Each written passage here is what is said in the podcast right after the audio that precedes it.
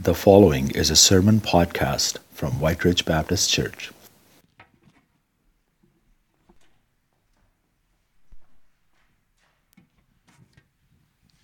Well, welcome here this morning. My name is Doug Friesen. I'm one of the pastors of this church.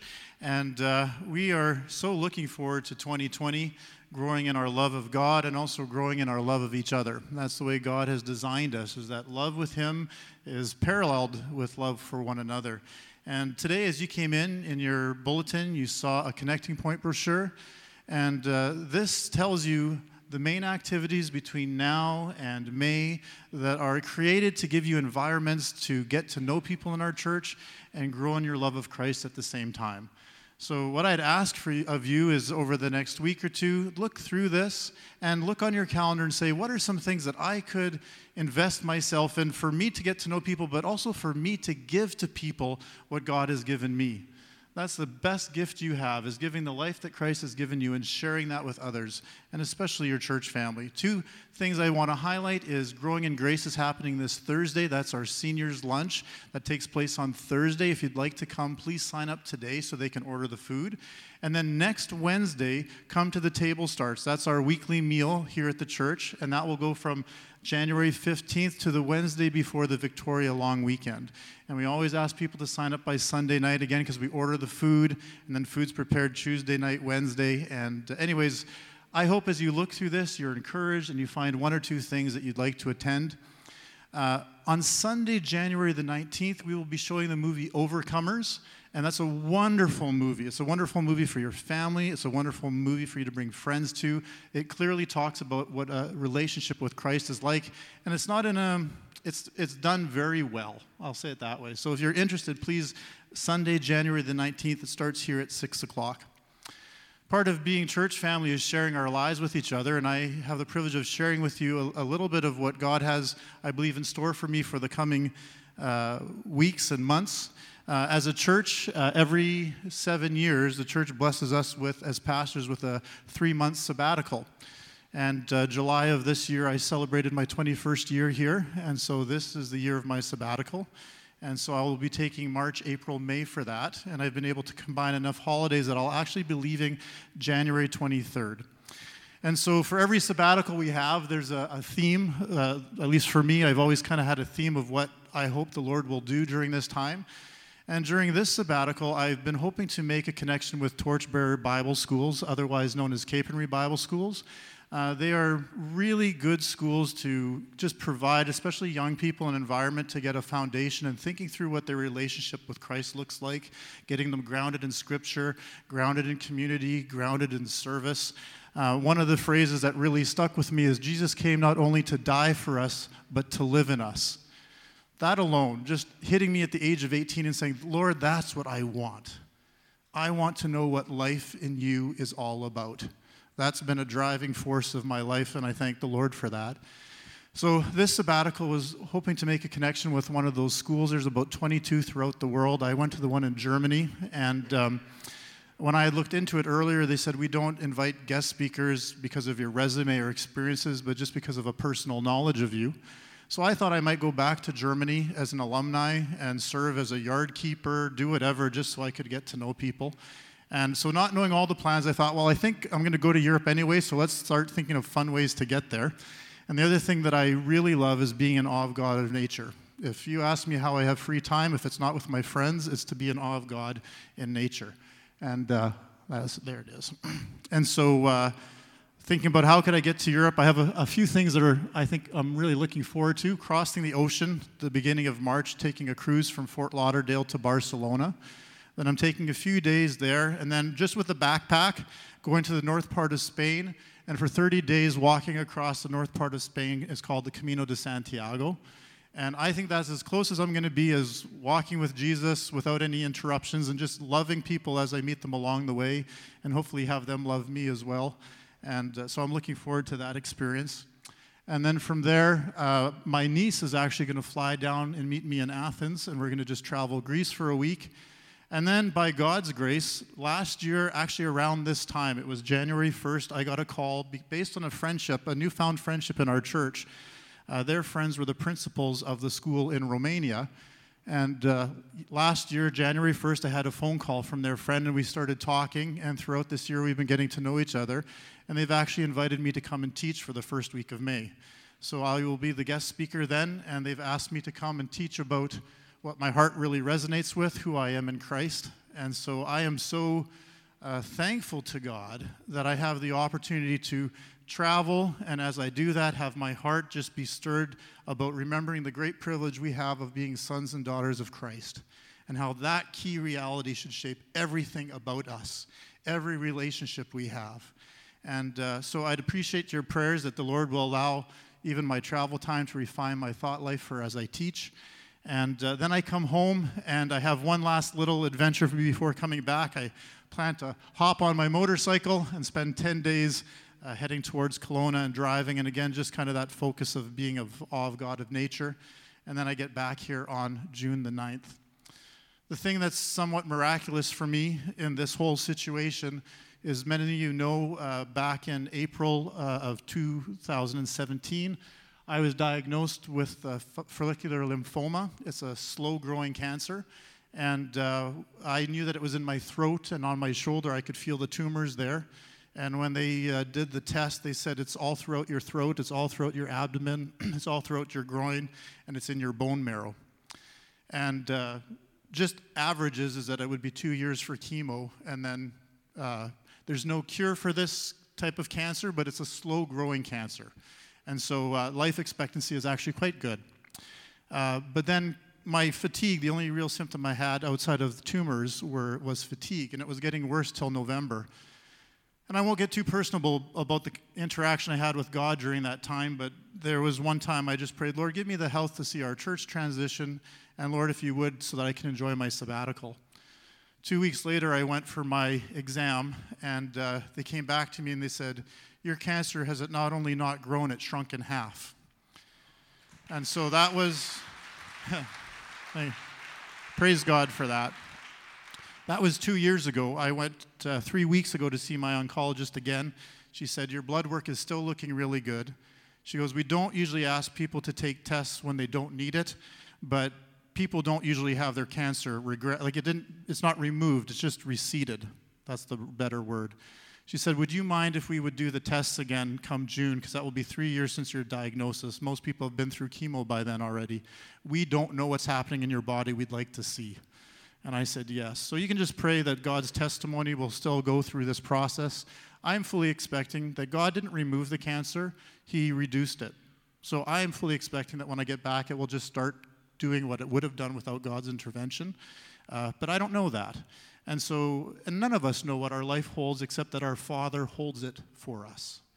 And our life is about keeping our eyes on Christ.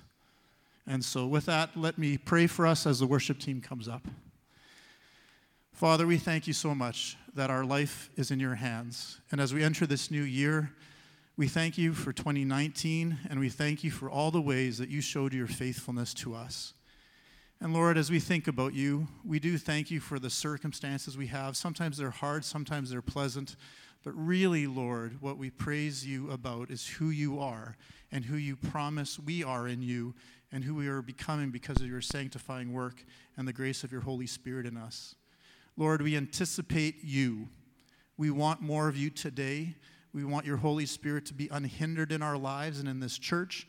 And we want you to glorify yourself this year through us as a church family and build your kingdom for your glory. In the precious name of Christ, we pray. Amen.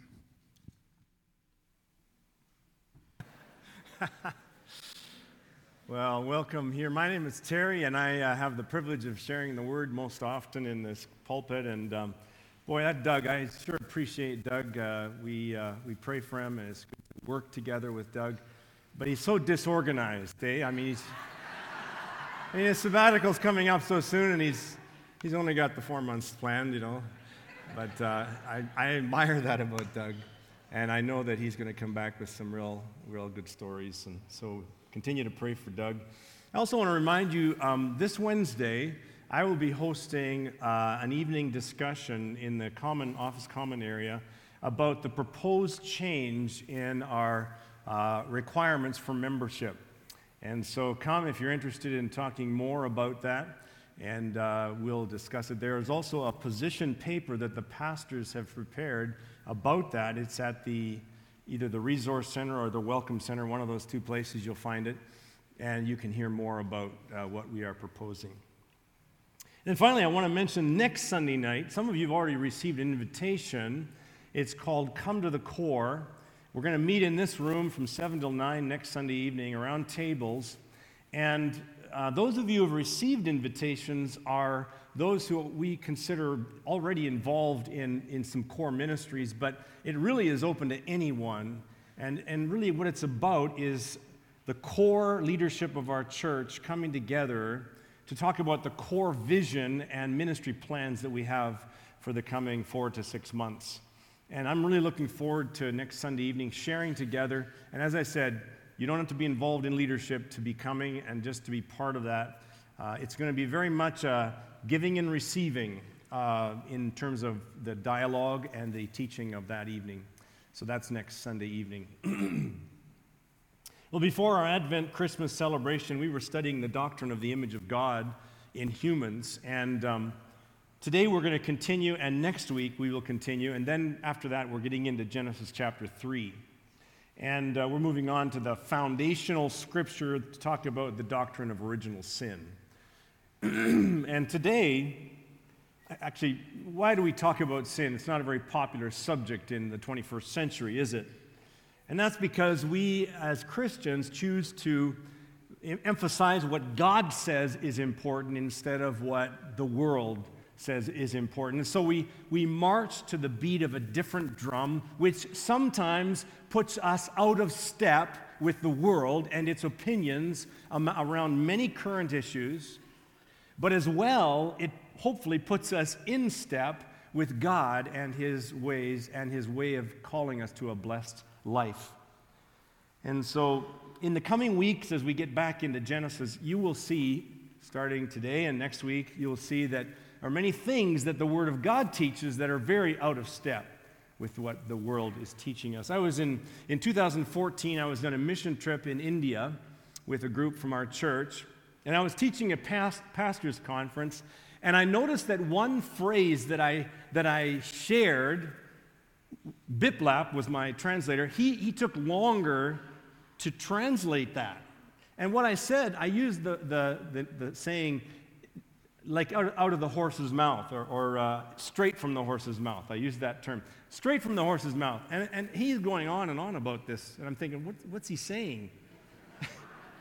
And so, at the end of the session, I went to Biplab and I said, uh, Does that not translate in Hindi or what, what did you say? Well, he said to me, Well, I, I, I translated by, by sharing a story from a very well known Hindu, or sorry, Indian author, Maulana Nasruddin. I'm sure some of you know him well.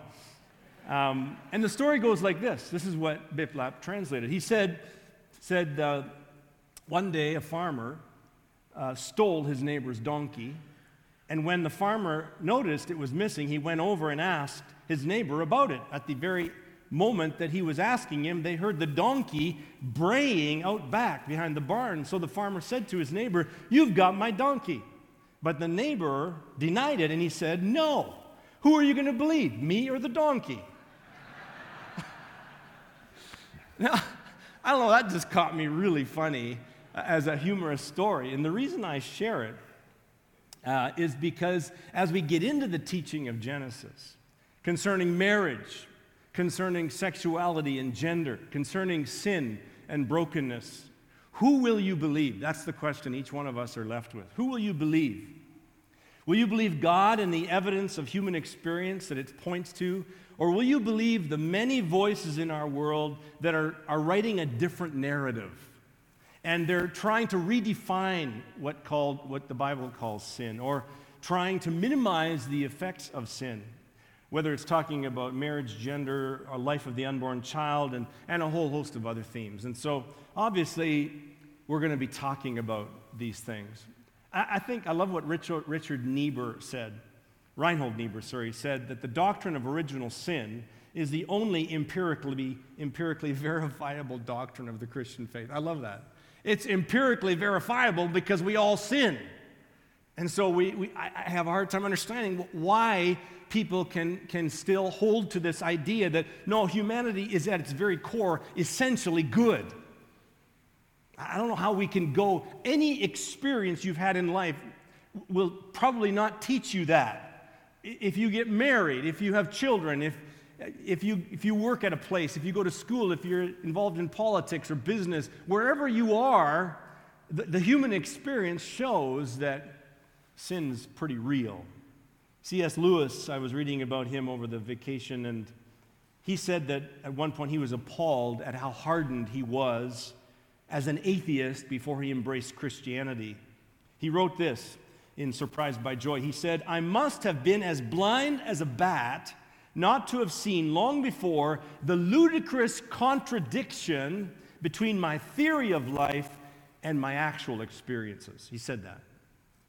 Now, I'm not suggesting for a moment that unbelievers are less intelligent than believers. I want to point out, though, that there is a spiritual understanding that is needed for someone to come to bow the knee and acknowledge truth and in Christ. There is illumination of the Holy Spirit. And there is the fact that there is a real enemy, a spiritual force that is so opposed to you accepting the truth of the Bible and accepting the Christ of the Bible. Satan, it says in the 2 Corinthians 4 4, this God of this age has blinded the minds of unbelievers so they cannot see the light of the gospel, which is the glory of Christ. And so may the Lord instruct us in His Word as we get into some deep waters in the coming weeks and as we unpack what God wants us to understand about human behavior. There are seven aspects of the image of God that I've been walking through, and I guess I should catch up on, on this. Sorry. Here we go. Um, we've been talking about how we are co creators with God. Uh, we are the capacity to work. That's part of our image of God. Co rulers with God. We uh, have, we're stewards of God's creation. We, we are rest as well as work. We, just like God rested, we rest. We're built for rest. We're spiritual beings. We're not just bodies, we're souls filled with the breath of God.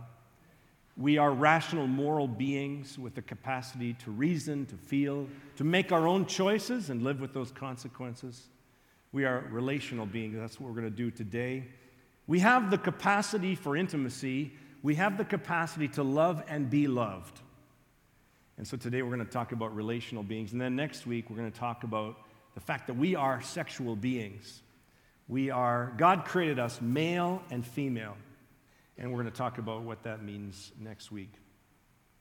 So, this morning, um, why is it that we've jumped in and I've talked about sin so early when it's not for two weeks that we're going to be addressing it? Well, it's because I believe that the subject of today and next week, that's where sin is so much manifest. It's in our relationships and it's in our sexuality. We see so much manifestation of sin come out in these two areas. And so, um, I believe that that's what, that's what brokenness in relationship looks like, is because we come with our own broken lives, and broken people can only engage in broken relationships without the redemption and the humility of Christ that can change those relationships. I was, I was actually, a funny thing happened on Friday. I was in my office, and if you know my office, in the corner, I'm looking out the window as I'm typing and doing my sermon, and behind me on that wall is the world. And uh, I'm, I'm working away, and all of a sudden, I hear this, psh, this bang. And I turn around, and the world fell off the wall. I, we live in a fallen world. I thought, the Lord is teaching me something in my study here. And, and so I went out because Earl was painting out in the foyer, and, and I said, Earl, the world fell off the wall. And he went in and he said, I can fix that. So we got someone who can fix the world right in our church. Praise the Lord. Is Earl here? All right. anyway, let's, let's move on. What are we going to do today? We're going to talk about, uh, first of all, uh, I want to talk about how we are created to be relational. As God is relational, I want to examine how broken relationships occur. And I want to talk about healing. It's, it's a very small task we have today, but let's take uh, to start with how are we created to be relational even as God is relational. Contrary to what some might think, God was neither bored nor lonely in heaven before he created the earth and all humanity. God was neither bored nor lonely when he created all that is. God is absolutely complete in himself. He's not insecure. He doesn't need you and I. God, that's why when, when Moses was going to Pharaoh and he said to God, Who do I say sent me? God told him, Tell Pharaoh, I am has sent you. I am who I am. And, and that's, that's, that's this idea that I'm, I'm self existent. God is the self existent one. He doesn't need anyone in his life. And so he's not in need of anyone, he's not dependent on anyone or anything. He doesn't need our love and affirmation to feel worthy of that love and affirmation. He knows himself, he's God. He's got Genesis 1 and 2 on his resume. he's God, incredible God. And so before time began, in eternity past, God was in all of his godness. He hasn't changed.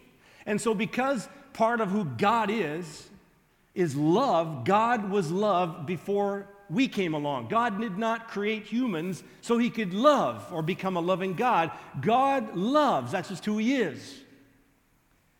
It predates all relationships. The love of God predates all relationships. God is Trinity Father, Son, and Holy Spirit.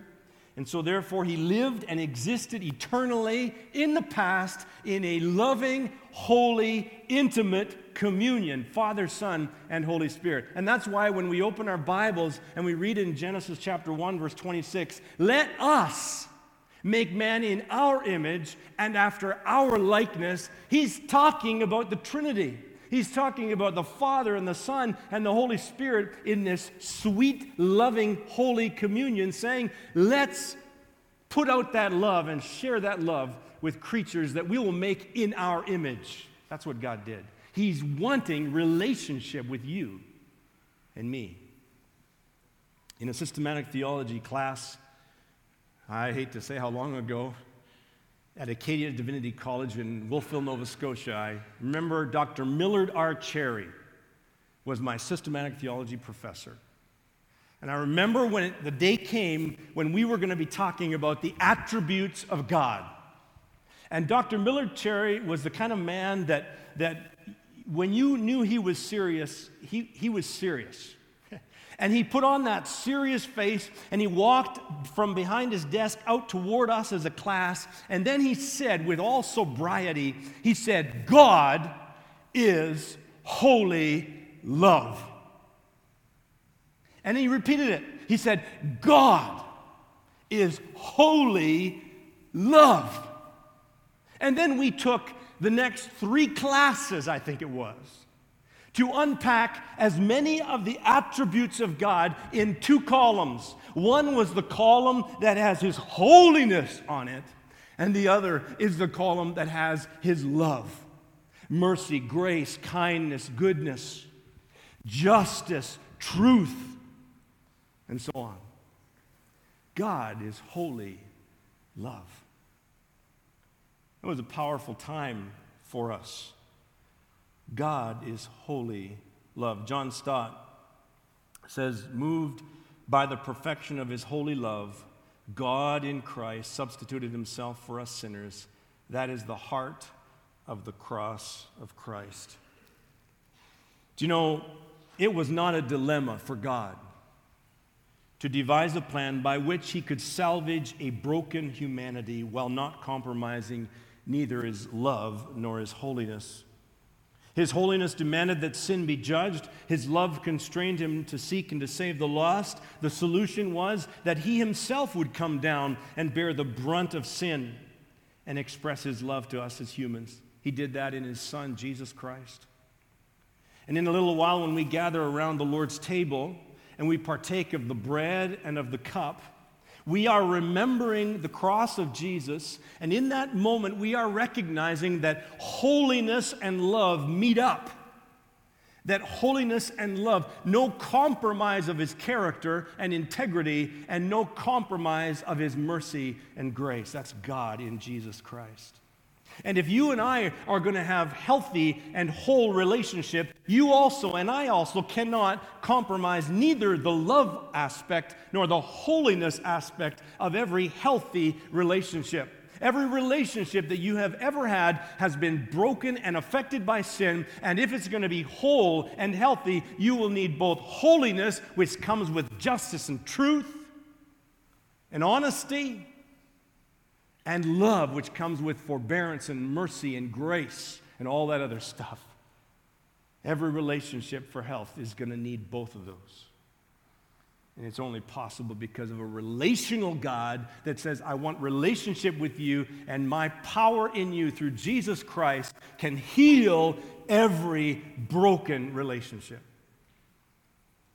And so, let me read to you a quote from a couple of authors I found. We were created to long for relational connection because God exists in a relationship of love. God designed us to enjoy giving and receiving.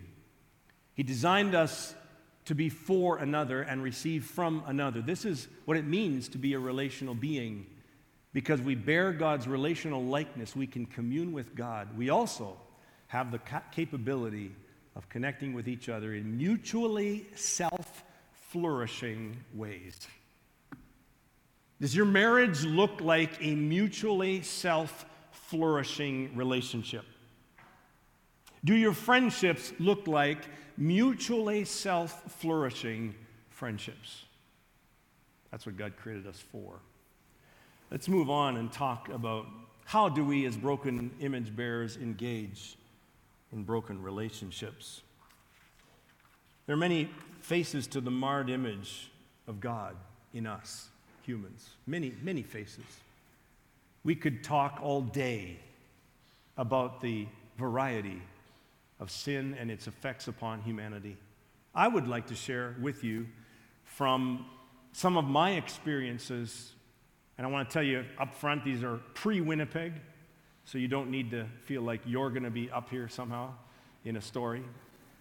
And so I want to share two stories today and two stories next week about the marred image of God in us through broken relationships and how it manifests. Example one John and Mary seemed like fun loving, spirit filled couple with a beautiful young family. We met when their children were quite young. John had a strong witness with a group of guys that we played hockey with, leading in regular prayer and Bible study with some of them. Mary was involved in women's, Christian women's groups and a prayer ministry that seemed very powerful. And so it came as quite a surprise to me as a pastor when I began to see their marriage and family life crumbling over a period of months. We tried to intervene, but it wasn't long before we could see that Mary was given to over spiritualizing everything in life that happened and blaming John for his lack of spiritual leadership in the home. That was the problem. John, on the other hand, was becoming a more and more angry man, verbally abusive, impatient with his wife, unwilling to take responsibility for his aggressive behavior. Together, they drained the life out of some of us leader couples in our church, Pat and I included. They sucked the life out of us as we tried to walk alongside of them and their family. And in the end, not only did they divorce and go their separate ways, but somehow they managed to blame us for not helping them enough. Example two. My first impression of Bill, not his real name either, was that he was hiding more than his face behind his long dark beard. His many years of working on the ships around ports around the world had provided him with ample opportunity to lose his innocence. His reason for stopping into my office that day was to ask if I would do his fifth step with him. That's when a person admits to God, themselves, and another human being the exact nature of their wrongs throughout their life. The day came for our appointment, and I listened to him spew out story after story after story, uncensored and raw, for about two hours before I thought it's time to take a break. It was a powerful day. I will never forget it. And I think that the fifth step for Bill actually was the beginning of something new. Bill stayed off of alcohol. Bill began attending church. He eventually professed faith in Jesus Christ. He was baptized. He got married to a Christian woman. And after a couple of years, I truly believed that Bill was a changed man. But he was still wrestling with some demons in his life, one of which was an addiction to pornography. Life seemed to be worsening for him step by step. He separated from his wife, became reclusive. His visits to my office were less frequent. His sponsor told me that it was hard to maintain contact with Bill. And then one day I got a call from Scott, a police sergeant from our church, who informed me that they found Bill. He had shot himself. Now, these examples, and so many that I'm sure you sitting in your chair could tell, or I could tell you more. These examples all have a relational root. It doesn't need to go back to mom and dad and the homes that we grew up in. We could certainly describe John, Mary, and Bill in those terms. I could describe sociologically something that happened in their lives. But we don't need any sociological principles to understand that we are all broken people, hurt people, and hurt people hurt people. And broken people are engaging in broken relationships every day. And you and I, every one of us, are part of that brokenness in relationships to some degree or another, bearing responsibility. And so, how is it that we get to the root? In Genesis 1:31, after God had created all that he had made, he said, This is very good. And by Genesis 3, we can see that it's gone bad. Remember, Adam and Eve were not born in a desert. Adam and Eve were born in a paradise, and it wasn't enough. And somehow all of us in, have, have inherited a, a nature that has an insatiable desire to fulfill oneself. It was meant to be fulfilled in God, yet we instinctively turn to other sources for our joy and fulfillment, trying to live independent of God. Some of the ways that we choose to, to, to please and fulfill ourselves are socially acceptable ways, and some of them are absolutely destructive. Addictions to alcohol or sex or gambling are obviously destructive habits, but addictions to food or coffee or work, well, they fall under the radar in many Christian circles, don't they? The question that God asks is the same question that we're going to study in a few weeks when he asked Cain, who killed his brother Abel. He said to him, Sin is crouching at the door. It desires to have you, but you must master it. God says to every one of us, What is it that's ruling you? That's the question. Who are you a slave to? What is it that rules you, masters you, or seeks to master you? Let's move on to talk, thirdly, about how is it that healing takes place in our relationships through trusting in Jesus Christ. The answer seems so simple, doesn't it? Sounds like a Sunday school question with a Sunday school answer. Jesus is the answer. Nine times out of ten, it was. In Jesus Christ, we see the Lord of the universe. We see the great healer of all brokenness. We see the great forgiver of all who come to him in repentance and faith. He opposes the proud, he gives grace to the humble. He stands in the gap for each one of us in our brokenness. He alone can make sense of the tangled mess of sin that we make out of our lives. Abraham Kuyper, a theologian, said this He said, There's not one square inch, not one square inch in the whole domain of our human existence over which Jesus Christ, who is sovereign over all, does not cry, Mine. I love that. You see, you belong to Jesus Christ. I want to tell you this morning you belong to Jesus Christ. He is your creator and maker, and He can be your redeemer, and He can restore the brokenness. He can redeem the past and the lives that have been messed up with sin.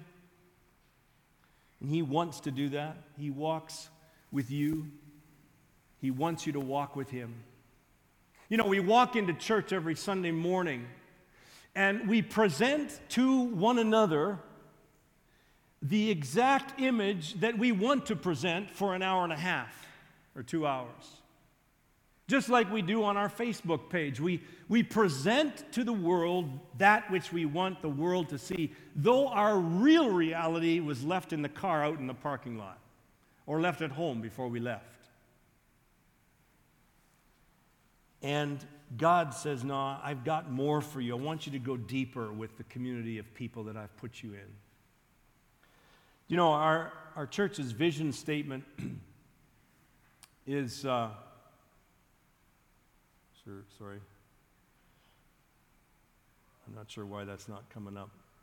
But our church's vision statement, it's on the big wall out there in the foyer, is making and nurturing followers of Jesus Christ through healthy relationships. I remember the, the meeting on March the 15th, 2011, when the board formally accepted this, and all the weeks leading up to it that led to this creation of this statement and the embracing of it. And every year, the re examining of it to say, are we truly seeking healthy relationship? And is that the best way to make disciples of Jesus Christ?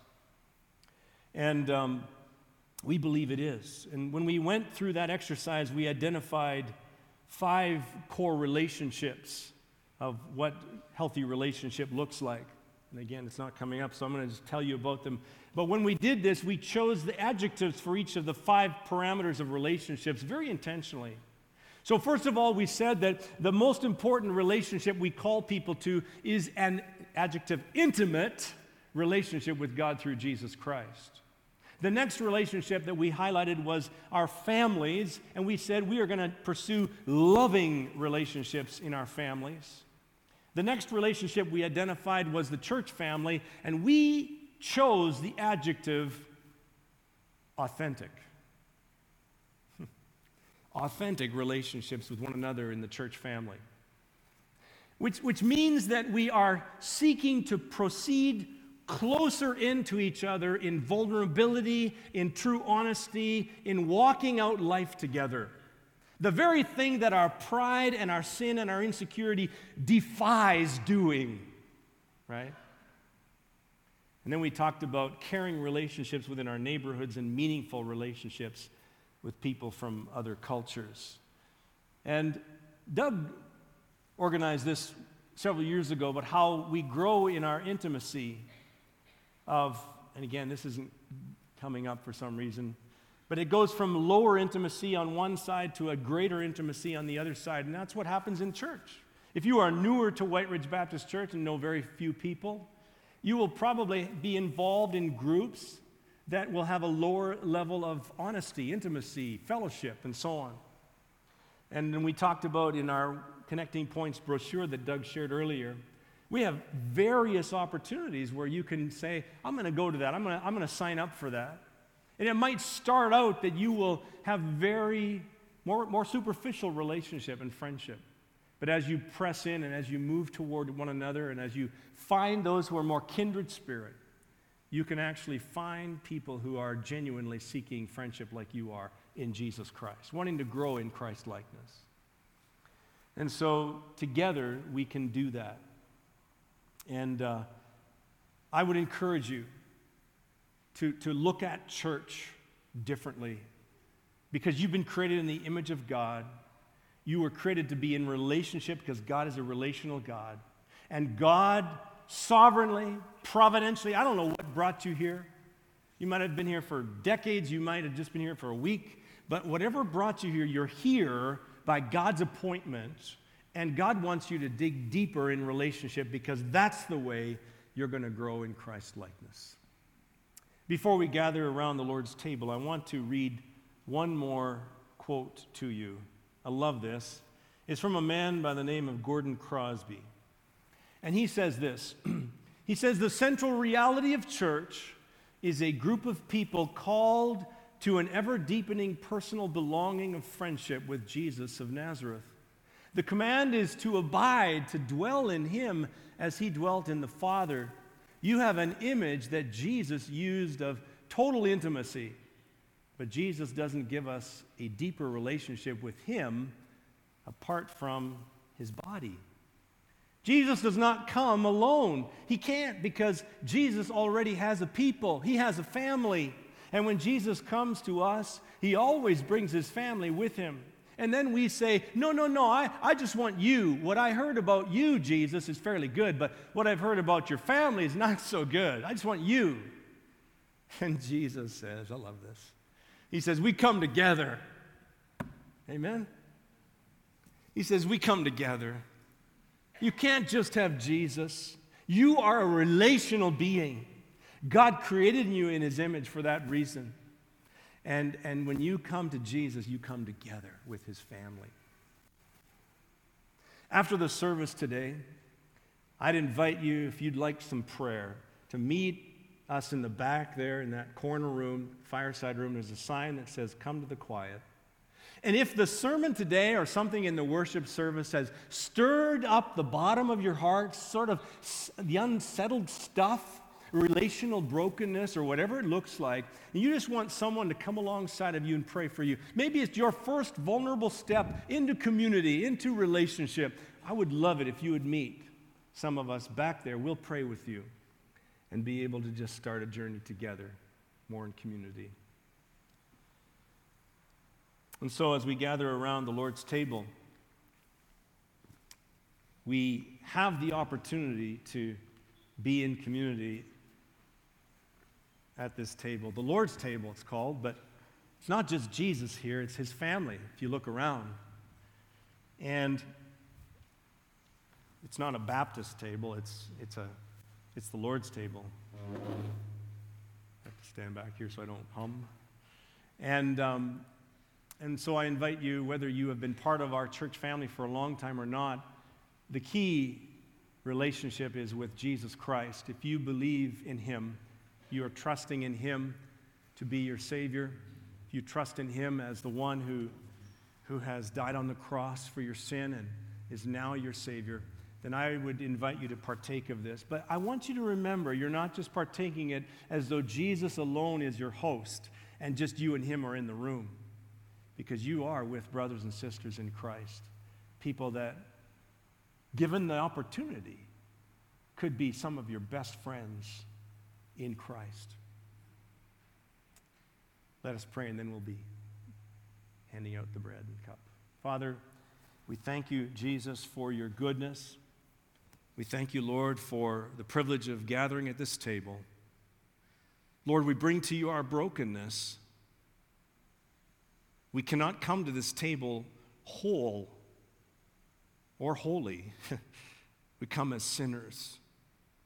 We come needing to meet with you, to be reminded, oh Christ, that you gave yourself, and on that cross, holiness and love met. We thank you, oh Jesus, that through your holiness and love, our brokenness can be healed and our relationships also. Oh God, would you meet each one of us as we come to this, your table, and as we come with our brothers and sisters? Help us. In Jesus' name we pray. Amen. Again, as we as you receive the tray, would you serve the person next to you before you partake of the bread and cup? Because that way your two hands will be, will be uh, free to take both the bread and the cup. So Let's uh, share the Lord's Supper together and hold on to the bread and the cup until the very end, and then we will partake of it together.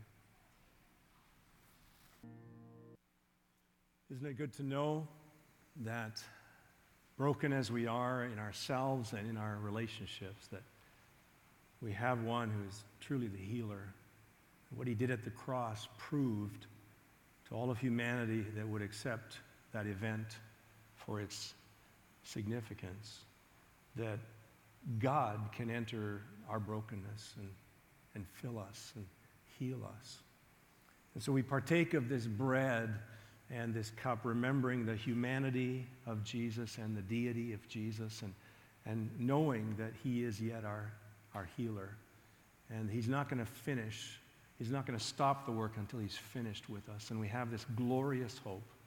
For we will not partake of this bread and cup again, Jesus said when He inaugurated the meal, until I taste of it in my Father's kingdom. We have that hope. And so partake now of the bread and the cup in remembrance of Jesus and be thankful. We thank you, Lord Jesus, for your incredible mercy, for your holiness and love, and we pray that we will, we will walk with you closely, O oh God, that we will invite you into every area of our lives. We pray your blessing on this offering as we take it now.